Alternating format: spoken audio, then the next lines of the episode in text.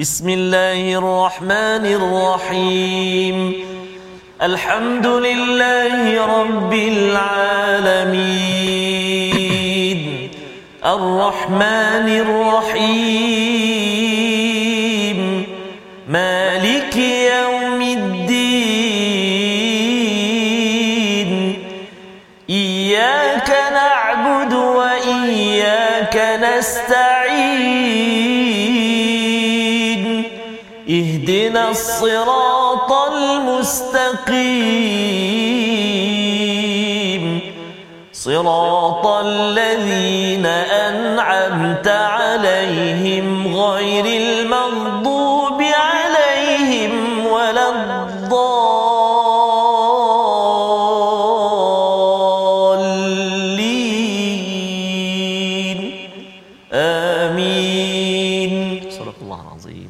Assalamualaikum warahmatullahi wabarakatuh. Alhamdulillah wassalatu wassalamu ala Rasulillah wa ala alihi wa man wala syada la ilaha illallah syada Muhammadan abduhu wa rasuluhu. Allahumma salli ala sayidina Muhammadin wa ala alihi wa sahbihi ajma'in. Amma ba'du. Apa khabar tuan-tuan dan puan yang dirahmati Allah sekalian? Kita bertemu dalam My Quran Time baca faham amal pada hari ini untuk sama-sama kita melihat kepada surah ke-25 sambungan daripada surah Makkiyah surah Al-Furqan yang membezakan di antara yang hak dan yang batil dan pada hari ini kita bersama Al-Fadil Ustaz Tarmizi Abdul Rahman. Apa khabar Ustaz? Alhamdulillah Ustaz Fazrul sihat ya. Alhamdulillah Ustaz. ya. Allah Akbar. Ustaz ya, berjam celik berjam celik Ustaz ya. Dah halaman kedua juzuk 19 eh. Betul Ustaz. Allahu Ya, Akbar. Kita sudah berada di uh, 20 hampir 20 lah Ustaz ya. ya kalau 2 per 3 tu, 2 per 3 malam tu dah kena Allah. bangun dah tu. Ha dah Allah. kena bangun.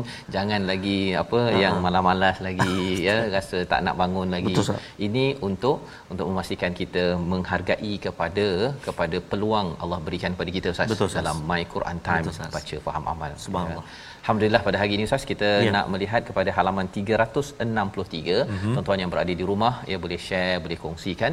Ya kita nak melihat sama-sama dan mari kita mulakan dengan doa ringkas kita. Ya. subhanakala ilmalana illa ma 'allamtana innaka antal alimul hakim. rabbi zidni ilma.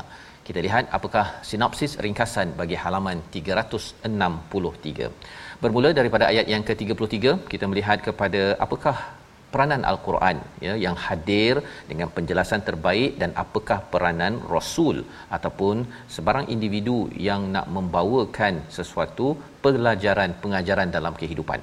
Pada ayat 34 kita melihat kepada balasan kepada mereka yang mendustakan kebenaran kerana tidak menghargai maka kesannya di akhirat nanti dijelaskan pada ayat 34 dan dibawakan pada ayat 35 Nabi Musa dan Nabi Harun ya Ah, ayat 35 mari kita sama-sama saksikan apakah sinopsisnya. Baik kisah sebahagian para nabi dan balasan bagi golongan yang mendustakan mereka ya. Allah bawakan tentang Nabi Musa, Nabi Nuh dan sebagainya. Dan disambung pada ayat 41 hingga 43 penghinaan kaum musyrikin terhadap Nabi Muhammad sallallahu alaihi wasallam dan melabel ya. Mereka bukan sekadar tidak menerima tetapi mereka melabel dakwah sebagai sebagai sesat. Dan bagaimana nabi menghadapi perkara ini? Inilah pujukan daripada Allah Subhanahu Wa Taala dalam surah al-furqan. Jangan sampai kita koyak ya istilah zaman sekarang ya. Jangan sampai kita rabak Ustaz ya. Hati emosi ketika membawa mesej kebenaran ini. Tetapi kita yakin bahawa cabaran tetap cabaran. Jadi nabi dipujuk bersama surah al-furqan mari sama-sama kita baca daripada ayat 33 hingga 39 dipimpin al-fadil ustaz Tarmizi Abdul Rahman silakan ustaz Baik, terima kasih Al-Fadhil Ustaz Fazrul. Bismillahirrahmanirrahim. Assalamualaikum warahmatullahi wabarakatuh. Alhamdulillah wassalatu wassalamu ala Rasulillah wa ala alihi wa sahbihi wa man wala. Allahumma salli ala sayyidina Muhammad wa ala ali sayyidina Maulana Muhammad ibn Abdullah. Wa ba'da. Alhamdulillah apa khabar semuanya? Ibu-ibu, ayah-ayah, tuan-tuan dan puan-puan, sahabat-sahabat Al-Quran yang dikasihi Allah Subhanahu Taala sekalian. Alhamdulillah hari ini kita uh, menjengah ke halaman yang ke-363 juzuk yang ke-19. Um, kita nak mulakan bacaan kita. Uh, mudah-mudahan tuan-tuan dan puan semua uh, ibarat kata ataupun buat kata Ustaz Fazrul tadi dah masuk juzuk 19 ini Ustaz eh. Dah tak boleh uh, nantilah dulu sekejaplah hmm. tidak boleh meleweh lagi lah tak boleh leweh imalah tu tak boleh lagi tak boleh dah okey kecuali tempat imalah kecuali saja. satu tempat itu saja untuk imalah dalam hafsun uh, jadi kita nak terus uh, bersama dengan al-Quran nak belajar nak dalami lagi insya-Allah taala menghargai sebenarnya uh, kitabullah ataupun kitab suci al-Quran ini ya Rabb. Kita nak baca dari ayat yang ke-33 sehingga 39 saya. Ya, betul. 39 eh. Uh, kita mula dulu uh, pertemuan kita bacaan kita pada pagi ini dengan uh, pada hari ini dengan insya-Allah dengan murattal Hijaz insya-Allah. A'udzubillahi minasyaitonirrajim.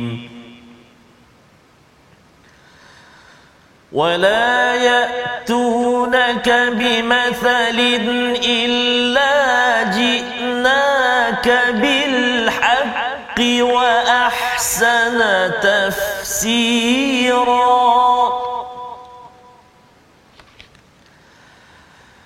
الذين يحشرون على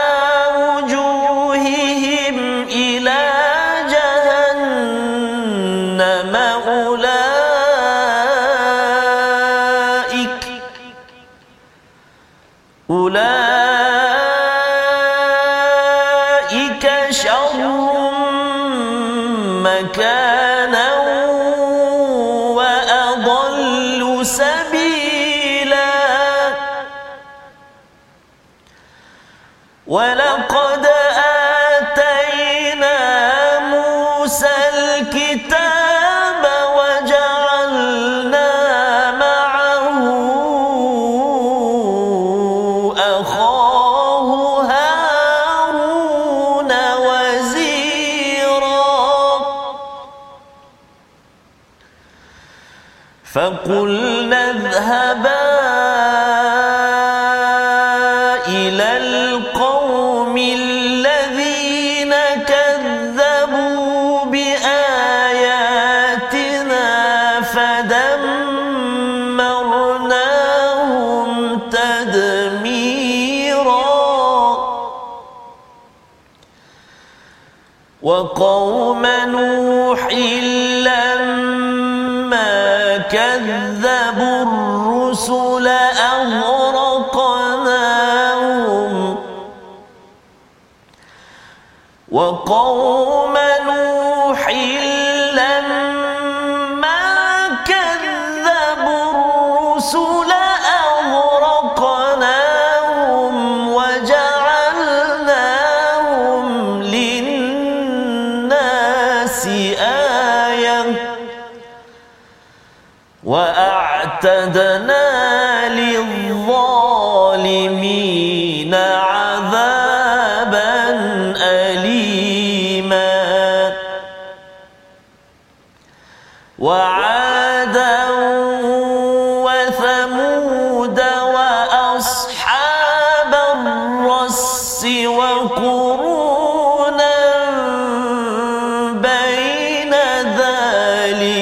كثيرا.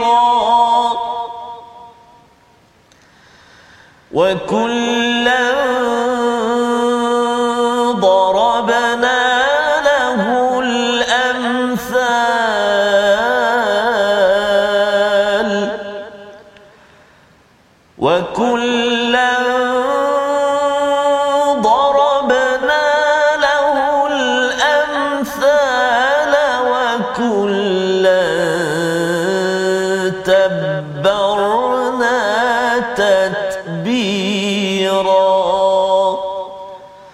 صدق الله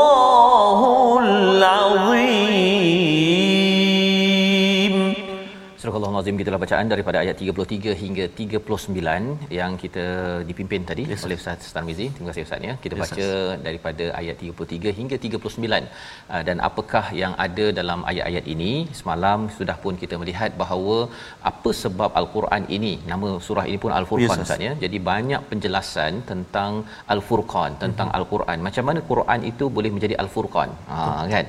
Maksudnya Quran yang kita baca ini boleh menjadi Al-Furqan yang fungsinya membezakan yang hak dan yang batil kalau Quran itu sesuatu yang dibaca berulang kali. Itu sebabnya kalau kita ada tiga Quran kat rumah Ustaz ya. Tapi Quran itu tidak dibaca berulang kali satu je dibaca Ha-ha. yang lain itu adalah mushaf. Allah. ha, walaupun benda yang Betul. sama ya tetapi kita kena ingat nama berkaitan dengan fungsinya sekali ya. al-Quran sesuatu yang dibaca berulang kali dan qiraah itu menggabungkan beberapa perkara menjadi sesuatu yang bermakna. Jadi kenalah cari makna di sebalik apa yang kita kita baca. Baik. Jadi Al- al-furqan membezakan yang hak dan yang batil Allah cakap pada ayat 33 dan mereka orang kafir tidak datang kepadamu membawa sesuatu yang aneh melainkan kami yang datangkan kepadamu yang benar dan penjelasan yang paling baik. Hamka menjelaskan Ustaz ya fungsi kedua al-Quran ini ialah dia membawa illa ji'na kabil haqq. Ya. kecuali membawakan kebenaran.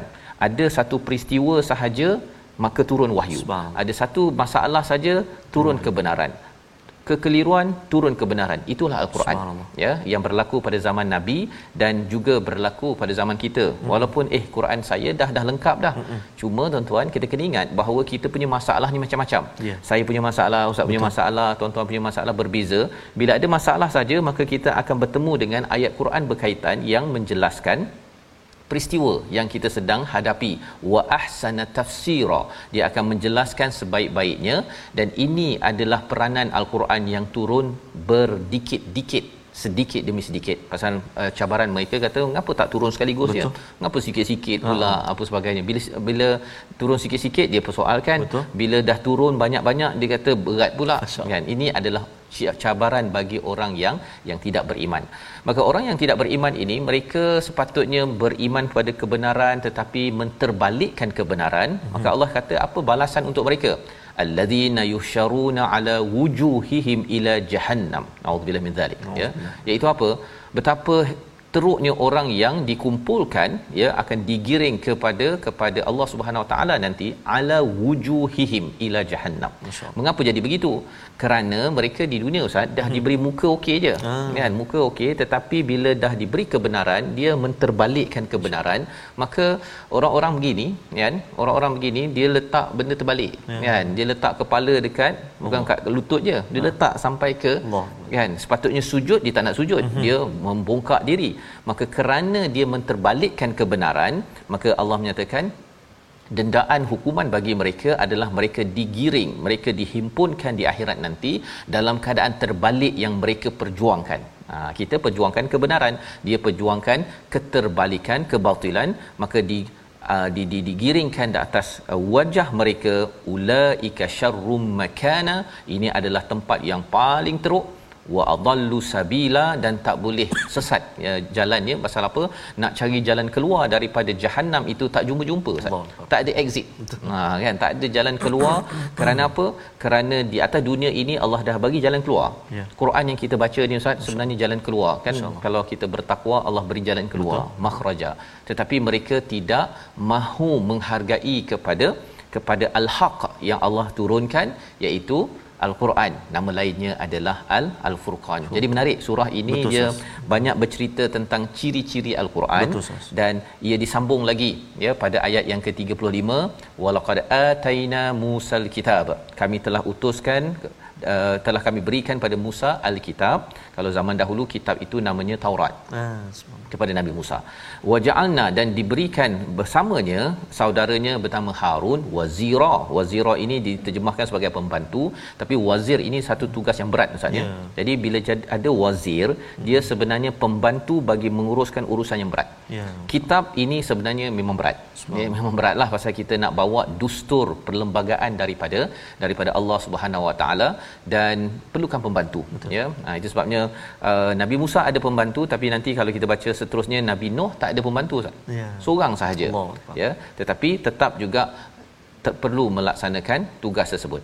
Apakah yang berlaku kalau kita tengok dalam surah Al-Furqan ni dia macam ringkas-ringkas je Ustaz. Dia punya uh, penerangan tentang kisah ini. Kita nak baca ayat 36 bila Allah memberi komentar apa tugas Nabi Musa ya apa yang berlaku kepada hujung perjuangan Nabi Musa. Begitu saja. Nabi Musa awalnya hujungnya apa yang berlaku ringkas dinyatakan kerana Allah nak beritahu Al-Furqan ini dia dapat bezakan hak yang batil Ustaz. Uh, Hitam putih. Ha, dia tahu bahawa kalau Nabi Musa dihantar, Nabi dihantar, wahyu dihantar, kesan hujungnya kalau tidak beriman kepada wahyu tersebut apa jadi ayat 36 kita baca sekali lagi bersama Ustaz Tarmizi subhanallah terima kasih al-fadhil Fazrul Uh, tuan-tuan dan puan-puan sahabat-sahabat Al-Quran ibu ayah dikasihi Allah Subhanahu wa taala sekalian. Uh, betul lah Ustaz, kita kadang-kadang kita dulu kita belajar Ustaz kenapa Al-Quran itu diturunkan secara uh, beransur-ansur kan? Uh, macam kita sekolah juga Ustaz. Mm-hmm. mana ada kita masuk hari pertama sekolah tu yeah. terus kan? Betul. Uh, jadi kadang-kadang uh, orang yang mempertikaikan itu dia tak fikir benda itu pun. Betul. Padahal bila dia balik pada diri eh betul lah kita belajar mana universiti pun kan? Mm-hmm. mana sekolah eh, even dekat sekolah sekalipun. Tanam hari ni mana besok dapat mana Ustaz? Ustaz kan? Tunggu dulu kan? Tu cari tu lagi insyaallah baik tuan-tuan dan puan sahabat al-Quran kita nak baca lagi sekali uh, nak pasakkan ayat yang ke 36 mm-hmm. uh, kita baca sama-sama insyaallah eh a'udzubillahi minasyaitonirrajim فقلنا اذهبا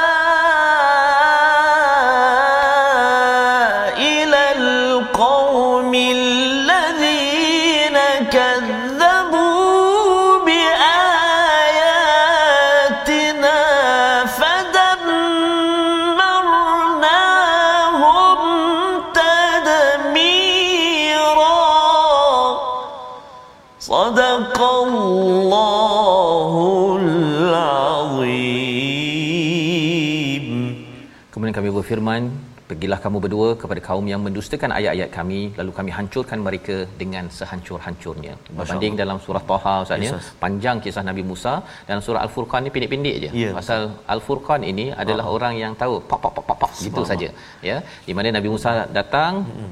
didustakan fadammarnahum eh, fadammarnahum tadmira dihancurkan kepada kepada Firaun dan kuncu-kuncunya. Ha, jadi ya? maknanya okey tadi saya saya uh, apa saya baca tadi dengan Ros.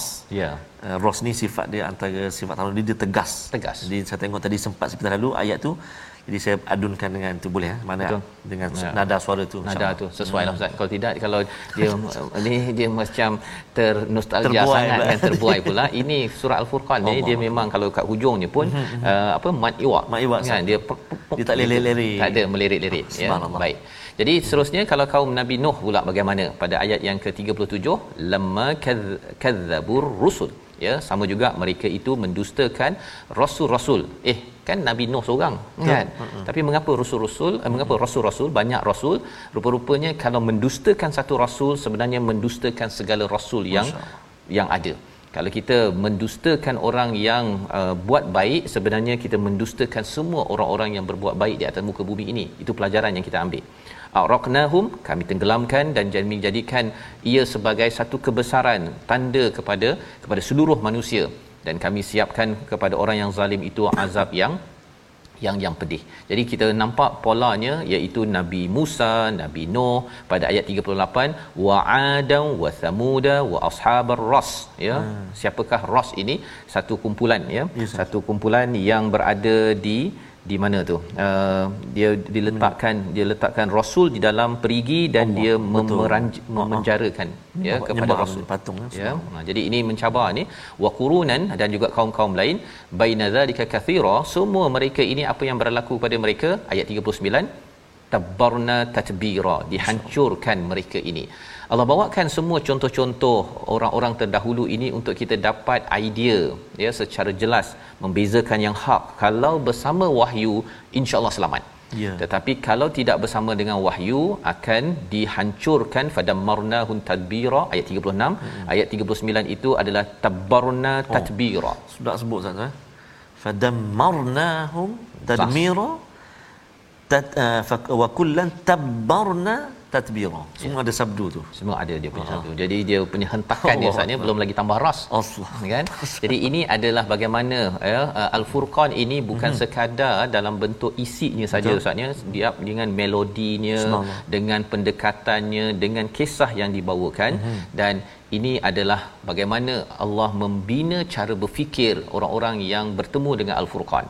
Quran dia ada berbagai nama Ustaz ya ataupun fungsi nama huda Betul. ya ataupun dia boleh menjadi bayinat mm-hmm. dan juga al-furqan Betul. kalau dalam surah al-baqarah ayat 185 mm-hmm. ha, jadi bila bercakap tentang huda dia dapat pencerahan kepada perkara yang tak berapa jelas kalau bayinat itu penjelasan kepada perkara yang tak detail tak ada butiran bila dapat tengok dalam Quran oh ada dia punya butiran kalau kita tengok dalam surah an-nur sebelum ini ya. yes, ya nak masuk rumah Allah ya Allah. nak pergi daripada majlis ada dia punya Betul. butiran adab yang Allah ajarkan hmm. kepada kepada kita dan bila bercakap tentang furqan ini ialah membezakan kita perlu tahu ini betul ini salah sehingga kita ada stand ha, ya kita ada pendirian dalam kehidupan kita itu yang di dijanakan oleh oleh al-Quran bila kita banyak berinteraksi de, dengannya hmm. membawa kepada perkataan pilihan kita pada hari ini kita saksikan Hari ini kita melihat pada perkataan ha ini bukan pergi pasar ustaz ya. Yeah, ini fasara. Fasara. Fa. Okey bukan pa. Baik.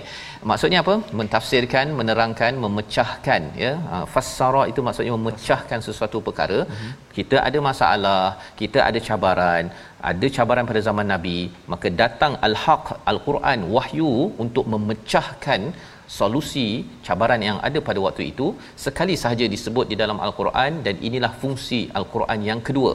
Selain daripada dia turun bertahap-tahap itu untuk meneguhkan hati nabi untuk kita juga kita belajar sedikit demi sedikit satu hari satu halaman lebih daripada itu ayat 33 menjelaskan turun sedikit-sedikit itu untuk untuk melihat oh ada masalah turun ayat ada masalah turun ayat. Dan kita belajar tuan-tuan sedikit demi sedikit. Kalau kita perasan ustaz ya sepanjang my Quran time ni uh-huh.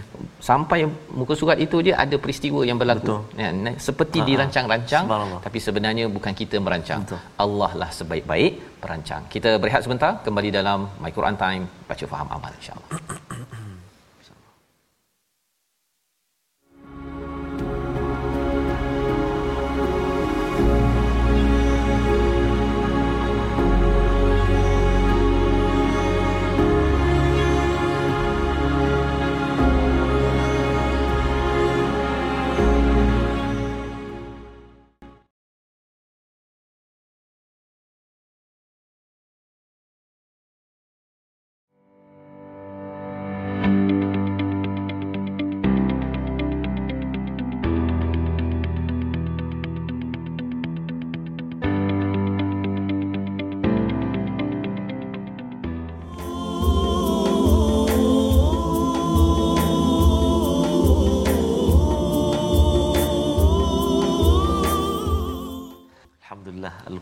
kalam Allah Subhanahu Wa Taala atau nama lain yang kita bincangkan sekarang ini Al-Furqan. Al-Furqan ya. Menjadi bahan bacaan kita uh, temu janji kita setiap hari. Allahu Akbar kan? Bersama dengan Al-Quran kita menghargai uh, uh, hadiah yang Allah Taala bagi pada kita dan mudah-mudahan meresap dalam kehidupan kita. Amin ya rabbal alamin. Dah hari ini menjengah ke ha-, juzuk yang ke-19 sas subhanallah. Ya. Ini sebagai satu peluang ya, ya dan uh, satu sejarah jugalah betul. saya sendiri Allah ya, betul, bagaimana sas. diatur kan? Betul. dia sebenarnya diatur sebenarnya. Betul, bila baca Quran ni bila nak kena belajar setiap hmm. hari itu nak kena betul. uruskan. Allah. kan? Dan uh, memang mencabar ustaz ya? Betul, uh, bagi tuan-tuan uh, yang mendengar uh, mungkin eh setiap hari tu kan? Mm-hmm, tapi kalau bukan masa ini bila lagi? Allah uh, bila lagi kan? Dan kita ucapkan tahniah kepada tuan-tuan yang sudah pun mengikuti daripada awal sampai akhir. Ada yang miss tak ada masalah. Kita ada kat YouTube ustaz ya? Betul, YouTube ada Facebook nak cari balik tu susah jugalah 400 siri tu kan? Uh-huh. tapi dekat YouTube ada. Dan kita doakan kita dapat sampai ke hujung Uh, dan mengulang balik semula. Nah, ulang tu macam mana? Betul. Sendiri kena rancanglah insya-Allah kita doakan yang terbaik. Baik. Mudah-mudahan sas. Ya. Jadi insya-Allah tuan-tuan dan puan seperti biasa uh, kita nak uh, berkongsi, kita nak ulang kaji sedikit tentang uh, tajwid kita dan kita nak kongsi hari ini tentang huruf ra huruf ra ni subhanallah eh, dia ada keadaan ketika dia tebal keadaan ketika dia nipis keadaan kita kena perhatikan. Kalau huruf ra tu berbaris insyaallah okey kita boleh tahu baris atas baris depan tebal. Kalau ra baris bawah nipis. Uh, yang kita nak kongsi hari ni huruf ra tu dia sukun. Uh, ataupun dia mati baris dia macam mana kita nak sebutkan dia nak bunyi nipis ke nak bunyi tebal? Jom kita ikuti. Huruf ra yang dibaca tebal ataupun tafkhim iaitu huruf ra sakinah ataupun huruf ra yang mati kerana waqaf uh, kerana kita berhenti bacaan pada dia. Jadi kita kena matikan huruf, uh, huruf tu sebab kita waqaf. Dan huruf sebelumnya berbaris depan. Ah sekali lagi eh huruf ra dia berbaris. Tapi kita matikan baris dia tu sebab kita waqaf. Kita nak berhenti bacaan kita. Jadi kita kena matikan baris dia. Jadi kita nak bunyikan huruf ra tu nipis ataupun tebal kita kena tengok huruf sebelum dia. Sebagai contoh dalam surah al-qamar ada uh, dua ayat yang kita nak kongsikan iaitu ayat yang 41 a'udzubillahi minasyaitonirrajim wa laqad jaa ala fir'auna nuzur tebal bunyi ra tu. Sebab huruf zal tu baris depan. Uh, sekali lagi. Walaqad jaa ala fir'auna nuzur baik itu satu. Yang kedua dalam ayat yang ke-45 surah al-qamar. A'udzubillahi minasyaitonirrajim. Sayuhzamul jam'u wa yaquluna ad-dubur. Itu kalimah dia. Wa yaquluna dubur kan? Uh, huruf ra yang berbaris tu kalau kita perhatikan dua contoh tadi. Satu ra berbaris depan satu ra berbaris atas. Tapi kita matikan dia sebab kita waqaf dan kita tengok huruf sebelum dia huruf uh, zal dan juga huruf uh, ba. Kedua-dua tu baris depan maka bunyi ra tu bunyi ter tebal. Kita tafkhimkan bacaan kita pada huruf ra tersebut. Wallahu alam. Selamat mencuba dan selamat bertelaki dengan guru-guru kita. Insyaallah mudah-mudahan saya ucapkan pada Ustaz Tarmizi berkongsi uh, yes, pada hari ini bagaimana membaca ya. ya. Uh, tebal nipis masih betul, lagi tebal nipis. Kita matikan huruf ra tu. Ya, Itu cabaran dia. Ya betul. Ya jadi hari ini pun kita akan melihat yes, kepada hmm. perkataan um, uh, apa allati umtirat oh. matarasau maksudnya yang kita nak baca ayat 40 ini secara ringkas kalau kita lihat uh-huh. uh, peristiwa-peristiwa nabi ini yang dibawakan dalam uh, al-Quran ustaz ya yes, uh, untuk kita sama-sama tuan-tuan sekalian melihat bahawa uh, perjuangan rasul bila nabi dapat uh, cabaran di Mekah itu eh rupa-rupanya nabi Nuh pun dapat cabaran. Ha ya kalau kita lihat nabi Musa pun dapat cabaran. Uh, siapa lagi nabi uh, Saleh pun dapat cabaran. Peranannya Quran ini memujuk pada nabi. Oh yeah. saya bukan seorang-seorang sahaja Betul. ya uh, yang struggle, yang kena berusaha sungguh-sungguh, yang kena kena kutuk, kena kecam apa sebagainya bukan saya seorang. Saya bersama rusul-rusul ya rusul Betul. ataupun rasul-rasul yang yang ada itu sebabnya dalam surah yasin pun kita cakap innaka laminal mursalin. Hmm. sesungguhnya engkau adalah salah seorang daripada golongan para para utusan. Uh, agar nabi tidak rasa keseorangan dan kita ikut nabi kita juga tak keseorangan ustaz. Nah kita tahu apa oh rupanya kalau siapa tak beriman memang akan dihancurkan oleh siapa? Oleh Allah Subhanahu Wa Taala tapi kita kena buat kerja kita. Ha, kita kena buat kerja. Kalau tidak kita sekali kena sapu. Allah. Okey. Yang kita harapkan kita di di di, di dijaga oleh Allah daripada azab yang segala ini. Kita nak menyambung kepada ayat 40 hingga 43 ya menyambung kepada kisah Nabi Lut juga sejarah di mana al-furqan kita ada uh, pembeza di antara hak yang batil ya salah satunya dengan bukti daripada depan. Depan ini kita tengok matahari bulan hmm. itu nanti kita tengok esok ustaz. Insyaallah tengok pasal apa uh, sungai ah. laut apa sebagainya. Hari ini kita tengok sejarah. Subhanallah. Sejarah apa? Kita baca ayat 40 hingga ayat 43 silakan baik terima kasih al-fatih ustaz fazrul tuan-tuan dan puan-puan uh, ibu-ibu ayah-ayah muslimin dan muslimat yang dikasihi Allah Subhanahu Wa Taala sekalian sahabat al-Quran kita nak sambung bacaan kita ayat yang ke-40 sehingga ayat yang ke-43 dengan menggunakan bacaan uh, murattal taranum ras insya-Allah eh kita baca sama-sama insya-Allah a'udzubillahi minasyaitonirrajim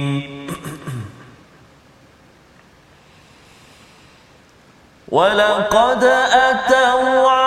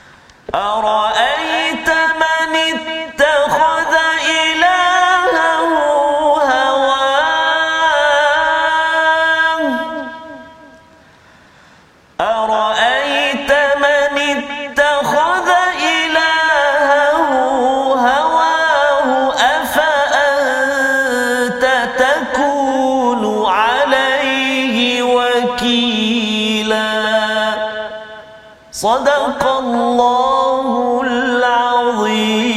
العظيم Surah Al-Nazim gitulah bacaan daripada ayat 40 hingga 43 untuk kita melihat sambungan ustaz ya Yes, sir. kisah siapa lagi iaitu pada ayat 40 walaqad atau alal qaryah iaitu dan sesungguhnya mereka kaum musyrik Mekah telah melalui negeri yang di, dah dijatuhi hujan yang buruk iaitu hujan batu, Batu. ya Ha, ini adalah kaum uh, kaum Sadum iaitu kumpulan mereka yang tidak taat kepada Nabi Lut alaihi salam cuba tuan-tuan bayangkanlah kalau Allah. katakan dijatuhkan Mhm, Allah. uh, apa hujan batu ya Betul. tetapi hujan batu ataupun kalau kita lihat kepada kaum Sadum itu ialah mereka di uh, hujani hujan batu yang akhirnya hancur Allah Ustaz, ya Ha, dia bukan sekadar sakit-sakit begitu sahaja ini adalah satu uh, azab yang diberikan kepada mereka kerana mereka tidak beriman kepada wahyu.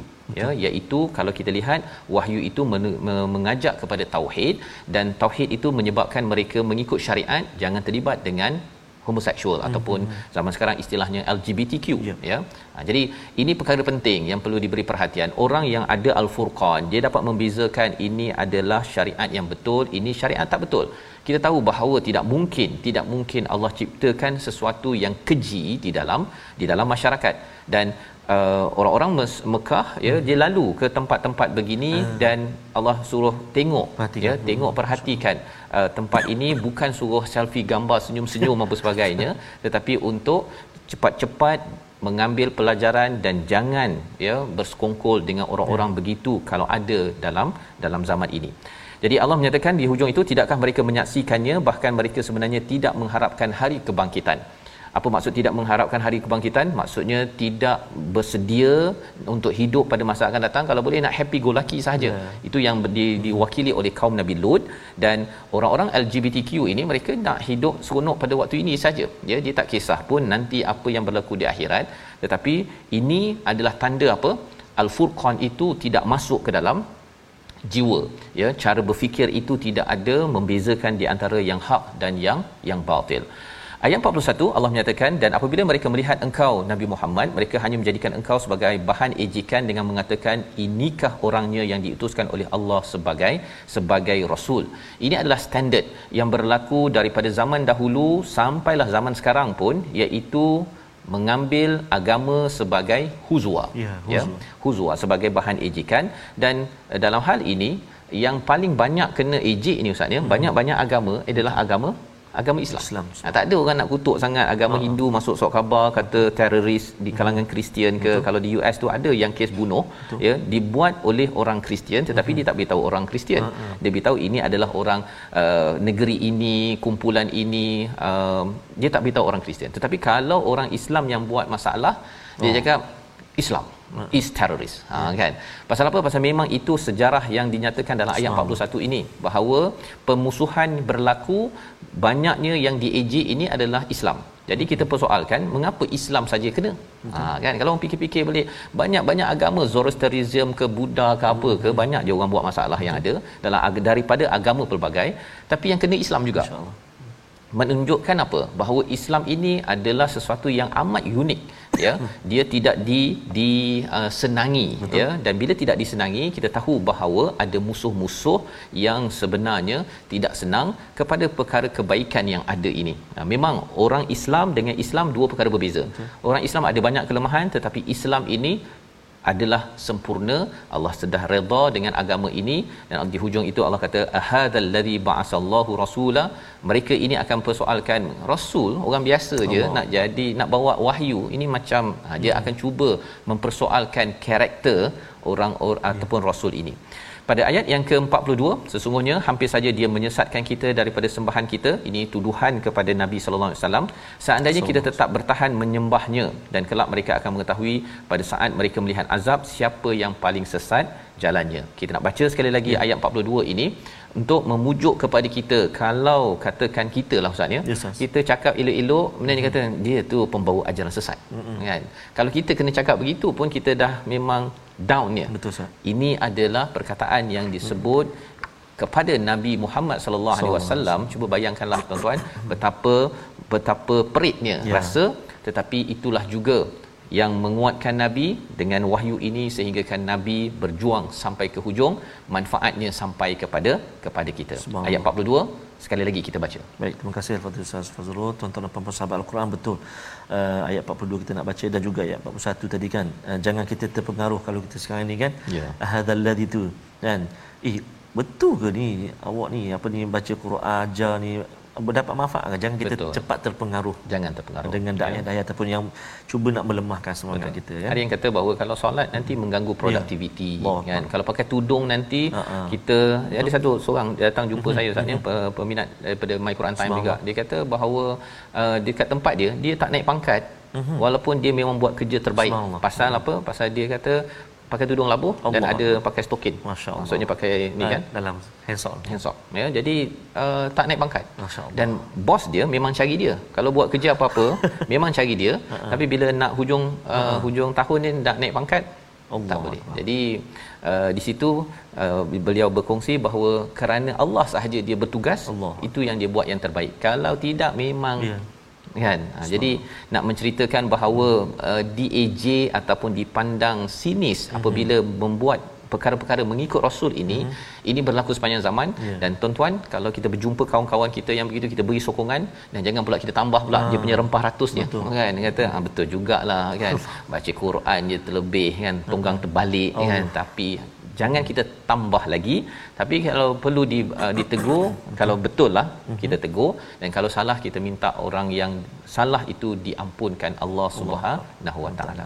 Insyaallah kita cuba baca dan kita ulang sekali lagi ayat yang ke-42. Baca ya. sama-sama jom. Insyaallah. A'udzubillahi minasyaitonirrajim. In kada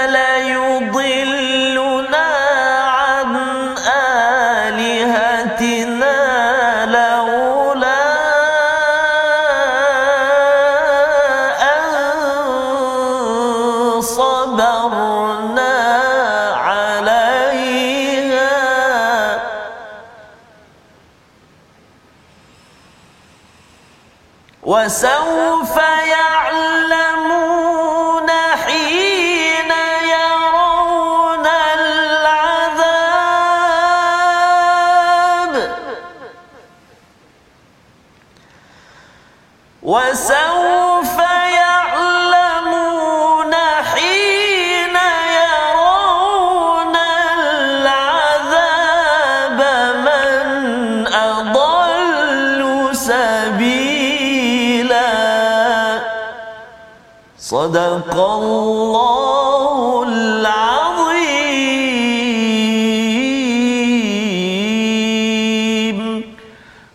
Hampir saja dia menyesatkan kita daripada sembahan kita seandainya kita tidak tetap bertahan menyembahnya dan kelak mereka akan mengetahui pada saat mereka melihat azab siapa yang paling sesat jalannya. Jadi ini adalah tuduhan hmm. yang diberikan kepada Nabi sallallahu alaihi wasallam mengapa mereka sanggup berbuat demikian padahal ini adalah ruang untuk mereka diselamatkan ustaz ya. Hmm. Sebenarnya inilah cara untuk mereka keluar daripada hmm. azab.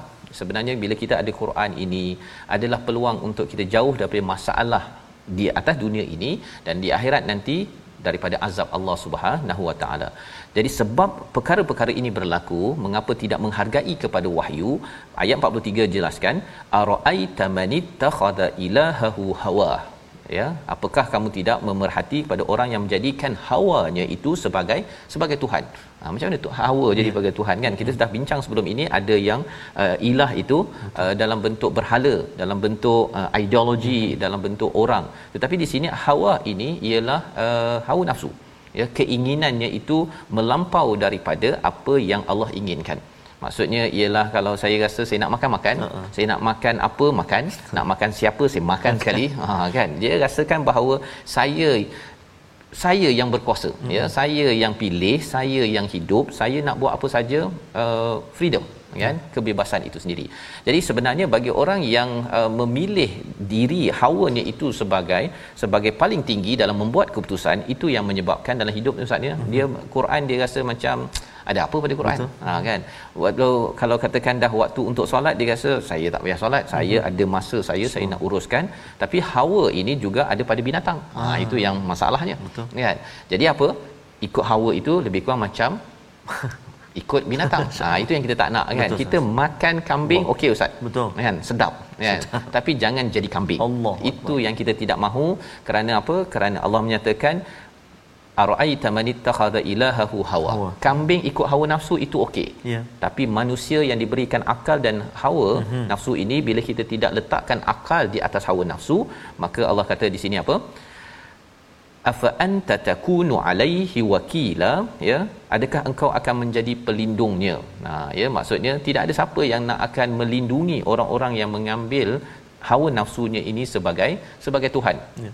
tak ada Allah tidak akan lindungi dia ya. Nabi tak akan lindunginya. Tak ada siapa yang sanggup melindunginya jadi kalau kita tidak dilindungi oleh siapa-siapa dengan kelemahan yang kita ada ia adalah satu risiko yang paling besar. Betul. rugi. Rugi sebenarnya. Dan al-Quran ini sebenarnya adalah sebagai pelindung kepada kita ustaz. Mm-hmm. ya bila kita makin belajar memahami perkataan Allah dapat al-Furqan kita makin bertawakal pada Allah itu akan menyebabkan kita lebih selamat. Membawa kepada resolusi kita pada hari ini kita saksikan yang pertama kita jadikan al-Quran sebagai sumber puncak kebenaran, puncak ya, itu yang penting kita jadikan bukan sekadar uh, rujukan sekali-sekala. Yang kedua, jaga air muka kita dengan beriman kepada kebenaran dan jangan mendustakannya. Yang ketiga, kita perjuangkan wahyu kerana ia menyelamatkan umat daripada pelbagai cabaran masalah dan juga azab di akhirat nanti. Kita berdoa. Terima kasih Fadil. A'udzubillahi minasyaitonirrajim. Bismillahirrahmanirrahim. الحمد لله رب العالمين والصلاة والسلام على أشرف الأنبياء والمرسلين وعلى آله وصحبه أجمعين اللهم صل على سيدنا محمد وعلى آل سيدنا محمد اللهم يا الله ويا رحمن ويا رحيم Tidak putus-putus kami berdoa memohon kehadratmu ya Allah agar diampunikan dosa-dosa kami ya Allah agar diampunkan dosa-dosa ibu dan ayah kami ibu ayah mertua kami muslimin dan muslimat bi rahmatika ya arhamar rahimin. Ya Allah wa ya Rahman wa ya Rahim Kuatkan semangat kami bersama dengan Al-Quran Permudahkan kami membacanya, memahaminya, mengamalkan isi kandungnya Al-Quran. Ya Allah ya Tuhan kami lembutkan hati kami fasihkan lidah kami bersihkan hati kami telinga kami ya Allah. Jadikan ianya semuanya senantiasa ingin bersama dengan Al-Quran. Ya Arhamar Rahimin اللهم إنا نعوذ بك من البرص والجنون والجذام ومن سيء الأسقام. وصلى الله على سيدنا محمد وعلى آله وصحبه وبارك وسلم. والحمد لله رب العالمين. تقبل الله. Minna wa minkum taqabbal ya karim. Semoga Allah mengampunkan kita sahaja dan mengabulkan doa kita pada hari ini untuk terus kita menjadi orang-orang yang sentiasa menghargai Al-Quran, yang membina cara berfikir kita, membezakan di antara yang hak adalah hak dan batil itu adalah sesuatu yang kita akan tolak sebenar-benarnya. Ini yang kita ingin bina dalam tabung gerakan Al-Quran. Sumbangan tuan-tuan ini akan kita manfaatkan untuk kita memperjuangkan Al-Quran perlu diperjuangkan agar ia memberi kesan kepada diri kita, kepada keluarga kita, kepada masyarakat kita. Insya-Allah kita bertemu lagi dalam ulangan pada malam ini dan juga pada pagi esok insya-Allah dan kita akan teruskan pada halaman 364 pada hari esok hari hari Jumaat yep. uh, yang penuh dengan barakah Betul, yang kita doakan terus tuan-tuan diberkati bersama My Quran Time baca faham amal insya-Allah.